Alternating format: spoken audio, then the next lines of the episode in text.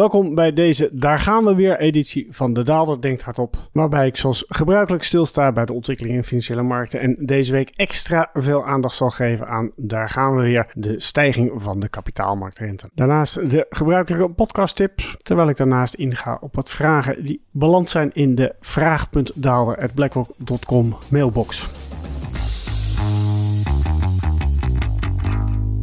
Ach, ik doe eens gek. Laat ik eens gewoon beginnen met die vragen. Dan ben ik daar gelijk ook weer vanaf. Kreeg een hele lange reactie naar aanleiding van een van de vakantiepodcasts. De Schuldenberg. Mochten jullie die niet geluisterd hebben, luister die nog vooral nog eventjes. Vakantie editie 1. Schuld, een probleem of een luxe waarin ik stelde dat de schulden van de ene persoon vaak het vermogen van de andere is. Dus dat we zeggen van jeetje, wat is die schuld toch toegenomen? Kijk nu toch naar die staatsschuld, kijk nu toch eens naar die bedrijfsschuld. Klopt, maar dat is ook natuurlijk allemaal wel geld wat er vervolgens bij iemand anders op de balans rust als een vermogen. En dat wordt elke keer weer pijnlijk duidelijk. Bijvoorbeeld toen Griekenland in de problemen kwam, werd er natuurlijk gezegd laten we die schuld afschrijven. Ja, hartstikke leuk, maar dat betekent dat natuurlijk iemand daarop in moet leveren. En vaak zijn dat dan beleggers. mocht u nu denken dat het hier alleen maar om graaiende beleggers gaat, nee hoor. Je hebt ook hele serieuze en eerlijke beleggers, zoals pensioenfondsen in Nederland. Ja, op het moment dat je dus dan voor de keuze wordt gesteld, moet mijn pensioenfonds dat afschrijven. En betekent dat dat ik minder pensioen moet krijgen, ga krijgen. Ja, dan wordt het natuurlijk opeens pijnlijk dat het niet alleen om schuld gaat, maar ook inderdaad om vermogen. Nou, vermoed ik dat dat punt niet eens zo heel erg controversieel is. Maar goed, de reactie van de luisteraar die ik dus nu krijg is de volgende. Echter, als voormalig accountant snap ik de balans. Tegenover passiva, schulden, staan bezittingen, activa. Echter, aan de creditzijde van de balans staat ook nog het eigen vermogen. En als het eigen vermogen dan negatief is, dan kan het dus best zo zijn dat je meer schuld hebt dan dat er uiteindelijk vermogen is. Nou, op zich is daar ook niks mis mee. Hè? Een goede terechte constatering. Als je dat wat simpeler wil uitleggen, stel ik koop een huis voor, laten we zeggen, 100.000 euro. Dan krijg een hypotheek van 100.000 euro. Dan is keurig met elkaar in balans. Maar vervolgens zie je dat de prijs van dat huis daalt van 100.000 euro naar 50.000 euro. Ja, mijn schuld is nog steeds 100.000, maar het vermogen wat er tegenover staat is natuurlijk opeens gehalveerd. Dus nog maar 50.000 waard. Dus op dat moment zie je dat er wel degelijk meer schuld in de wereld is dan dat er vermogen tegenover staat. Een correcte constatering, daar valt weinig tegen in te brengen. Waar het mij eigenlijk voornamelijk om ging bij het argument van schuld is vermogen, is dat het voor mij heel moeilijk is een wereld voor te stellen waarbij we wel met z'n allen veel meer zijn gaan sparen, veel meer vermogen hebben opgebouwd, zonder dat dat ergens terugkomt in financiële markten in de vorm van meer schuld, hogere waardering van aandelen. Dat geld moet altijd ergens neerslaan. Op het moment dat je dat niet op de bank zet, of zelfs banken gaan het vervolgens weer uitlenen, dat geld dat vloeit weer terug naar de markt. En dat was eigenlijk de constatering die ik had. We zijn heel erg geneigd om heel erg naar die schuldkant te kijken. Van oeh, kijk eens hoeveel schuld we hebben. Terwijl je ook net zo goed kan zeggen, ja, dat schuld, dat komt niet zomaar uit de lucht vallen. Het is niet manna, nou, manna, negatieve manna uit de hemel. Nee, het is een direct gevolg van het feit dat we heel erg veel zijn gaan sparen. Dus dat we heel vermogend zijn zoals ik ook al aangaf in die podcast, er verandert voor de rest weinig aan. Hè? De schuld is er nog steeds. Dus het is niet zo dat daardoor de wereld opeens er heel anders uitziet. Maar het valt altijd op dat die focus altijd heel erg sterk op dat schuldgebeuren is. En veel minder op de, ja, de vraag waar komt dat nou eigenlijk vandaan. Maar mocht je hier geïnteresseerd in zijn, zou ik zeggen, luister vooral nog even die vakantie-editie terug. 26 juli is die opgenomen of uitgezonden. Eh, de schuld, een probleem of een luxe.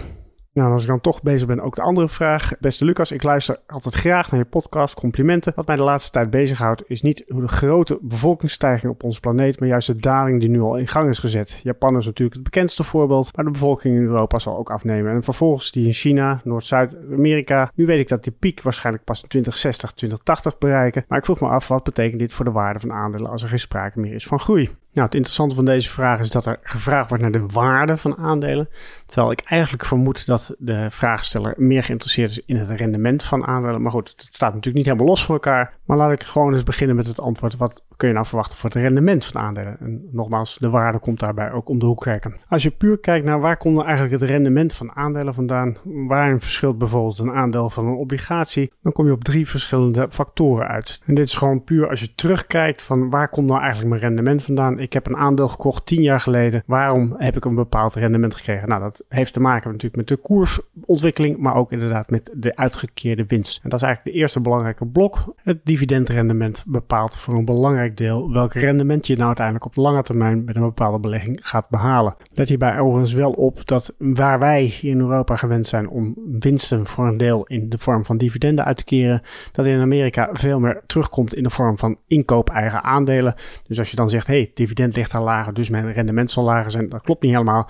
Want omdat je elk jaar ziet dat die bedrijven aandelen inkopen, zie je dat daar de winstgroei wat hoger ligt. Winst per aandeel in elk geval dan toch. Maar goed, laten we nou eventjes uitgaan van een situatie waarbij eigenlijk de winst altijd alleen maar in de vorm van dividend wordt uitgekeerd. En dan is dus dividendrendement een van de belangrijkste bouwblokken. Kom je bij factor nummer twee, eentje die in deze vraag ook denk ik wel van belang is. En dat is de winstgroei. Op het moment dat je een aandeel koopt, hoop je dat dat aandeel natuurlijk marktaandeel wint. Of zelfs als het geen marktaandeel wint, op zijn minst even hard groeit als de wereldeconomie. En op die manier dat je als aandeelhouder ook profiteert van het feit dat je inderdaad risico gelopen hebt. En dat je je geld niet bij een staatsobligatie hebt geparkeerd. En dat is een wezenlijk verschil tussen een aandeel en een obligatie uiteraard. Bij een obligatie weet je op voorhand, dit is het dividend. Nee, niet dividend, maar dit is de coupon die je krijgt. Gaat nooit omhoog, gaat nooit naar beneden. Terwijl bij aandelen weet je dat natuurlijk nooit zeker. Het kan omhoog, het kan natuurlijk ook naar beneden. Dat wil je natuurlijk niet. En voor dat risico wil je ook een soort van risicocompensatie. Nou, deze twee factoren, daarvan zou je nog kunnen zeggen dat je daar enigszins een grip kan hebben op wat de toekomst gaat brengen. Je weet startdividend, je hebt een inschatting van wat het bedrijf dat je koopt, hoe goed die in de markt ligt, hoe goed ze in staat zijn om te concurreren, wat voor groei er onderliggend bij die markt te verwachten valt. Dus hier kan je als belegger nog van denken, oké, hier heb ik nog wel een soort van grip op. Maar er is nog een derde factor die nogal dominant is en ook de meeste volatiliteit eigenlijk verklaart voor de ontwikkeling van rendementen in aandelen. En dat is de waardering van een aandeel. En ja, dat is nogal ontastbaar. Natuurlijk hangt die waardering ook af met de verwachte winstgroei en hangt die af van het dividendrendement. Maar daar kan natuurlijk ook de gekte van de markt bij komen kijken. Denk hierbij terug aan de dotcom-periode, waarbij elk bedrijf wat ook maar dotcom achter zijn naam plakte, opeens twee keer zoveel waard was. Terwijl er eigenlijk helemaal niks veranderde in de onderliggende bedrijfsvoering van het bedrijf. Dan snap je dat er natuurlijk heel wat impact op de rendementen is die je dan op dat moment krijgt. Zat je daarin, dan had je opeens mazzel. Maar ja, als er inderdaad wezenlijk niks veranderd is aan het onderliggende bedrijfsmodel, kan je ook ervan uitgaan dat het eigenlijk een tijdelijke winst is die op een goed moment weer ingeleverd moet worden. Waardering, als je puur terugkijkt naar geschiedenis of uh, historische datareeks, dan zie je dat dividend altijd vrij consequent en stabiel is, goed voorspelbaar. Winstontwikkeling, ja, die hangt wat samen met de conjunctuur. Dus ook daarvan kan je zeggen, daar zit wel de nodige volatiliteit in. Maar de echte grote swing factor is altijd die waardering. Ja, het is wat de gek ervoor geeft. Dat is een beetje het achterliggende idee. En kunt u mij vertellen wat de gek er morgen voor gaat geven? Nou, deze drie blokken, dat zijn dus echt de blokken waar iedereen altijd naar kijkt. Hè? Dus dat doen wij bij BlackRock, dat doen andere vermogensbeheerders ook. Maar als u dat een keertje wil zien, dan moet je vooral even googlen op Capital Market Assumptions voor BlackRock. Eén klik en je krijgt te zien, kom je op een website waarbij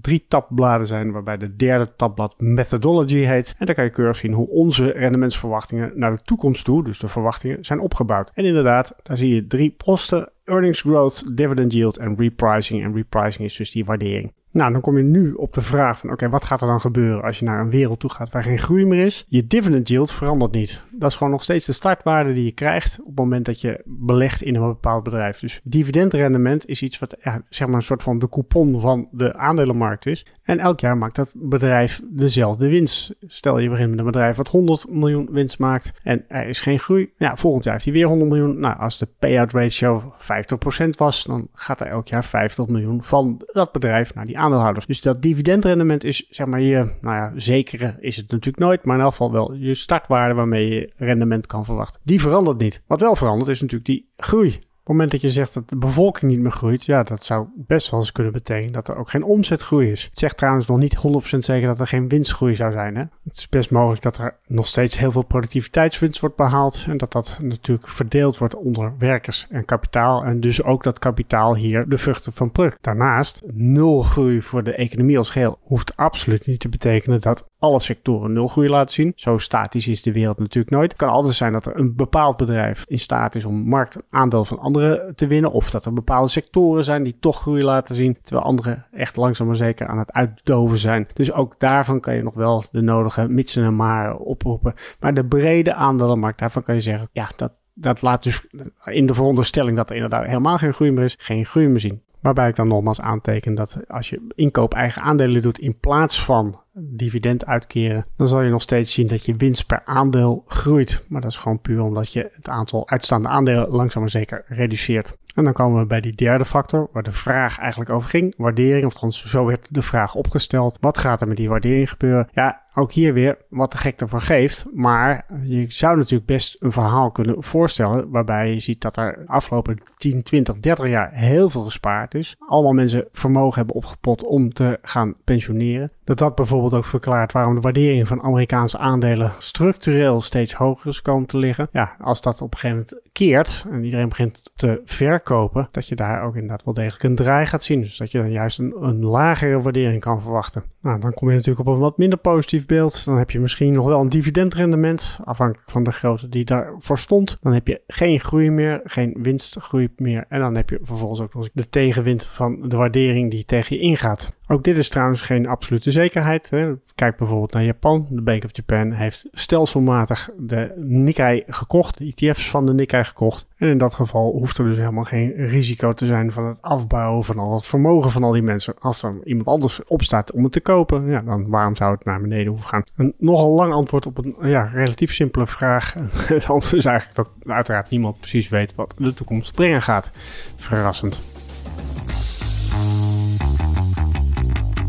Kom ik bij het daar gaan we weer onderdeel van deze podcast. Want er is een correctie gaande in de obligatiemarkt. Of althans, die indruk krijg je in elk geval wel als je de koppen van de verschillende krantenartikelen van de afgelopen week eens naast elkaar legt. Financial Times, US Treasury yields hit 16-year high on fears of interest rate outlook. Of de New York Times, interest rate jitters sink the heavyweights of tech. En FT Alphaville Why treasuries have been clobbered lately. Nou, vooruit nog eentje dan. Bond yields gone wild. Ja, ook weer van de Financial Times. Ik vermoed overigens wel dat hier een beetje een country focus zit. Het is inderdaad de Britse obligatiemarkt die weer in de hoek zit waar de echte klappen vallen. Maar goed, de gevolgen voor de breedte economie zijn er wel degelijk naar. Want ook de mortgage rates, dus de hypotheekmarktrentes, hebben weer nieuwe hoogtepunten bereikt. Nou, als je puur afgaat op deze headlines, dan zou je zeggen, er is weer een, een of andere afschuwelijke correctie gaande in de obligatiemarkt. Als je iets meer de moeite neemt, dan blijkt dat eigenlijk heel erg meevallen. Dus als je bijvoorbeeld de Amerikaanse kapitaalmarktrente bekijkt,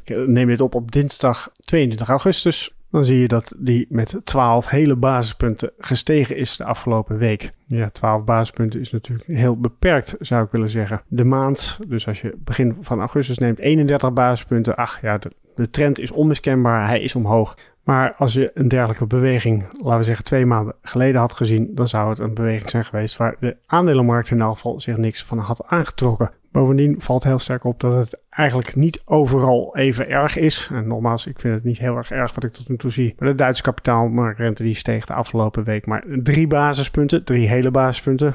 Vooral niet op de afronding gaan letten. Eh, terwijl we sinds het begin van deze maand 14 basispunten rentestijging voor onze kiezer hebben gekregen. Man, man, man, wat doet dat pijn. Zoals ik in mijn column in het Financieel Dagblad van deze week schrijf. Het woord correctie zou ik hier niet eens in mijn mond durven nemen.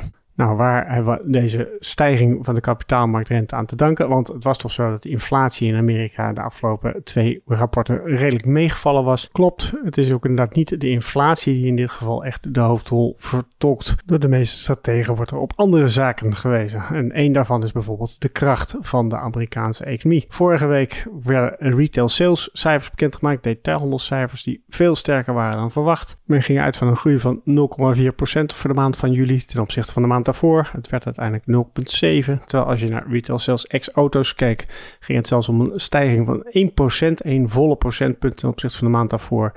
En hetzelfde beeld zag je eigenlijk bij de industriële productiecijfers. Ook daar 0,3 verwacht. Het werd uiteindelijk 1,0% ten opzichte van de maand daarvoor. Als je dat vervolgens vertaalt naar BBP-groei, en dat is wat de Atlanta GDP Now Tracker altijd doet, die kijkt naar de wekelijkse en maandelijkse data die gepubliceerd worden en vertaalt dat terug naar wat dat nou eigenlijk betekent voor de BBP-groei in dit specifieke kwartaal, dus in dit geval het derde kwartaal 2023. Nou, die staat voor het derde kwartaal op plus 5,8 Wat nou een recessie?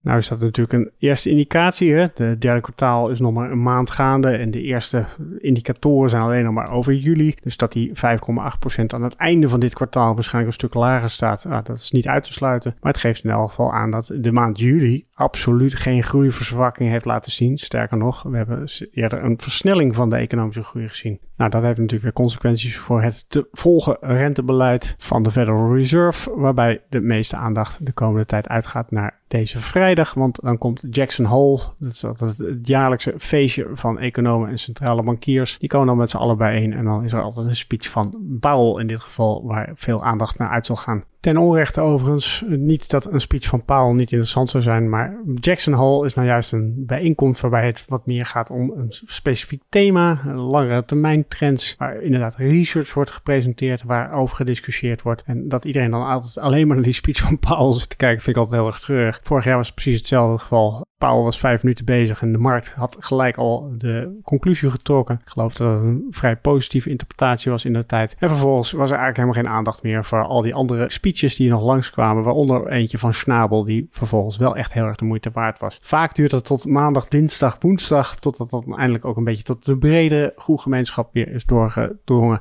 Dat er ook nog wel iets zinnigs gezegd is, anders dan over de korte termijn verwachtingen voor het rentebeleid thema van deze bijeenkomst is Structural Shifts in the Global Economy. Nou, daar kan je van alles bij bedenken. Vergrijzing, polarisatie, energietransitie. Dus persoonlijk ben ik wel geïnteresseerd in die onderzoeksresultaten die dan gepresenteerd worden. Ik vermoed dat de markt er anders over denkt. Maar goed, ik dwaal af. Ik had het over de achterliggende oorzaken voor de oplopende kapitaalmarktrente. Die eerder omhoog kabbelt dan dat er nou echt sprake is van een sterke correctie. Andere reden die je langs ziet komen is dat er de Amerikaanse Treasury heeft aangegeven meer te moeten gaan lenen. En ook inderdaad wat langere looptijden weer uit de markt te willen gaan halen. Nou, dat betekent dat er meer aanbod van obligaties komt. Wat ertoe kan leiden dat inderdaad beleggers in obligaties een hogere rentevergoeding kunnen gaan eisen. Dat geldt overigens ook voor de kredietverlaging die rating agency Fitch drie weken geleden doorvoerde. Die heeft de kredietwaardigheid van de Amerikaanse treasury markt verlaagd van AAA naar AA+.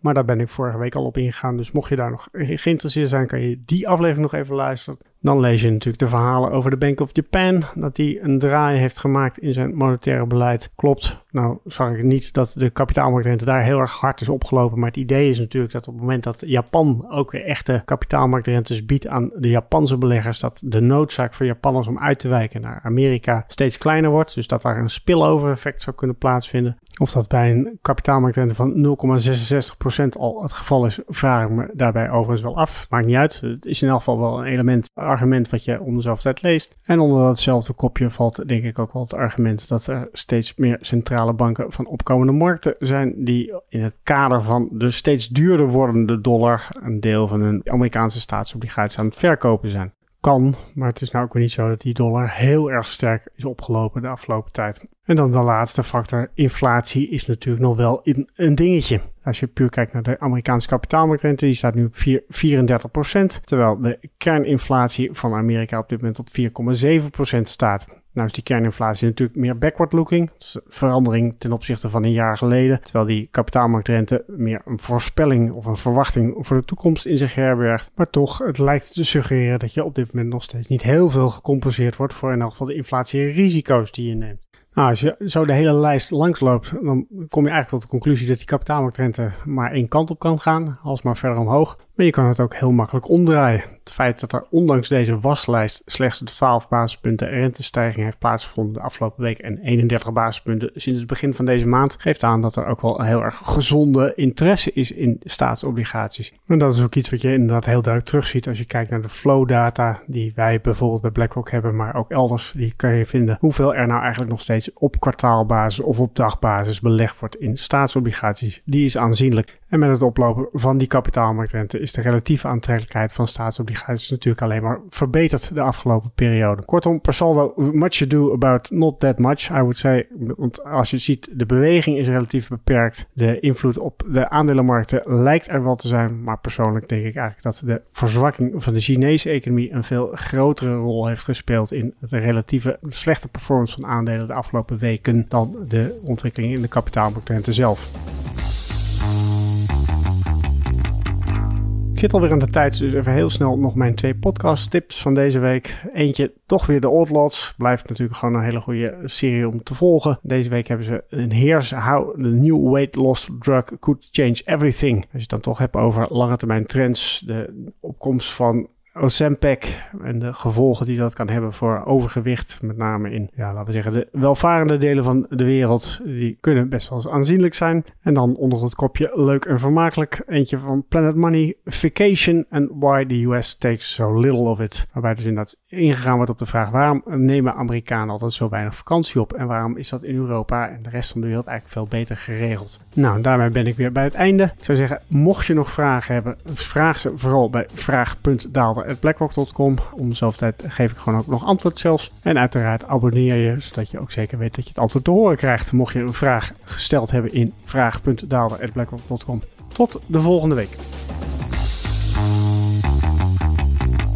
Risicowaarschuwingen. Beleggingsrisico. De waarde van beleggingen en de opgebrachte inkomsten kunnen variëren. Het is niet zeker dat u uw oorspronkelijke inleg terug ontvangt. Dit is een marketinguiting. In het verleden behaalde resultaten geven geen betrouwbare indicatie van het huidige of toekomstige rendement en dienen niet als enige criterium te worden genomen bij de selectie van een product of strategie. Veranderingen in de wisselkoersen van valuta's kunnen ertoe leiden dat de waarde van beleggingen stijgt of daalt. Deze schommelingen kunnen bijzonder sterk zijn bij een fonds dat blootstaat aan een hogere volatiliteit en de waarde van een belegging kan plotseling en zeer sterk dalen. De fiscale regelgeving waaraan beleggingen onderworpen zijn en de hoogte van de belasting kunnen in de loop der tijd wijzigen. BlackRock kan op elk moment besluiten een fonds niet langer aan te bieden. Belangrijke informatie. Deze podcast is alleen bestemd voor professionele beleggers volgens de MIFID-richtlijn. Andere personen dienen niet op de hier geboden informatie te vertrouwen.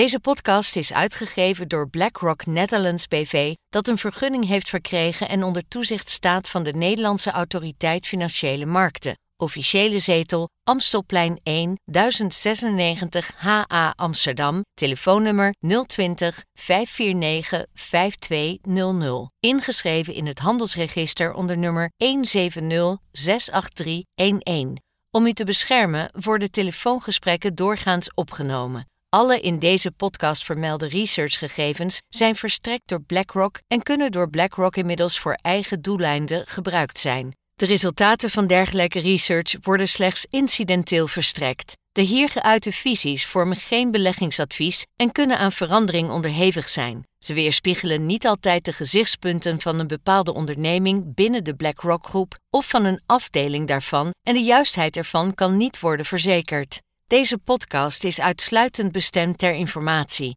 Het vormt geen aanbod of uitnodiging om te beleggen in een van de fondsen van BlackRock en is niet opgesteld in verband met een dergelijk aanbod. Copyright 2023 BlackRock Incorporated. Alle rechten voorbehouden. BlackRock is een geregistreerde handelsnaam van BlackRock Incorporated en haar dochterondernemingen in de Verenigde Staten en daarbuiten. Alle andere handelsnamen zijn van de respectievelijke eigenaren. Deze podcast mag niet worden verspreid zonder toestemming van BlackRock.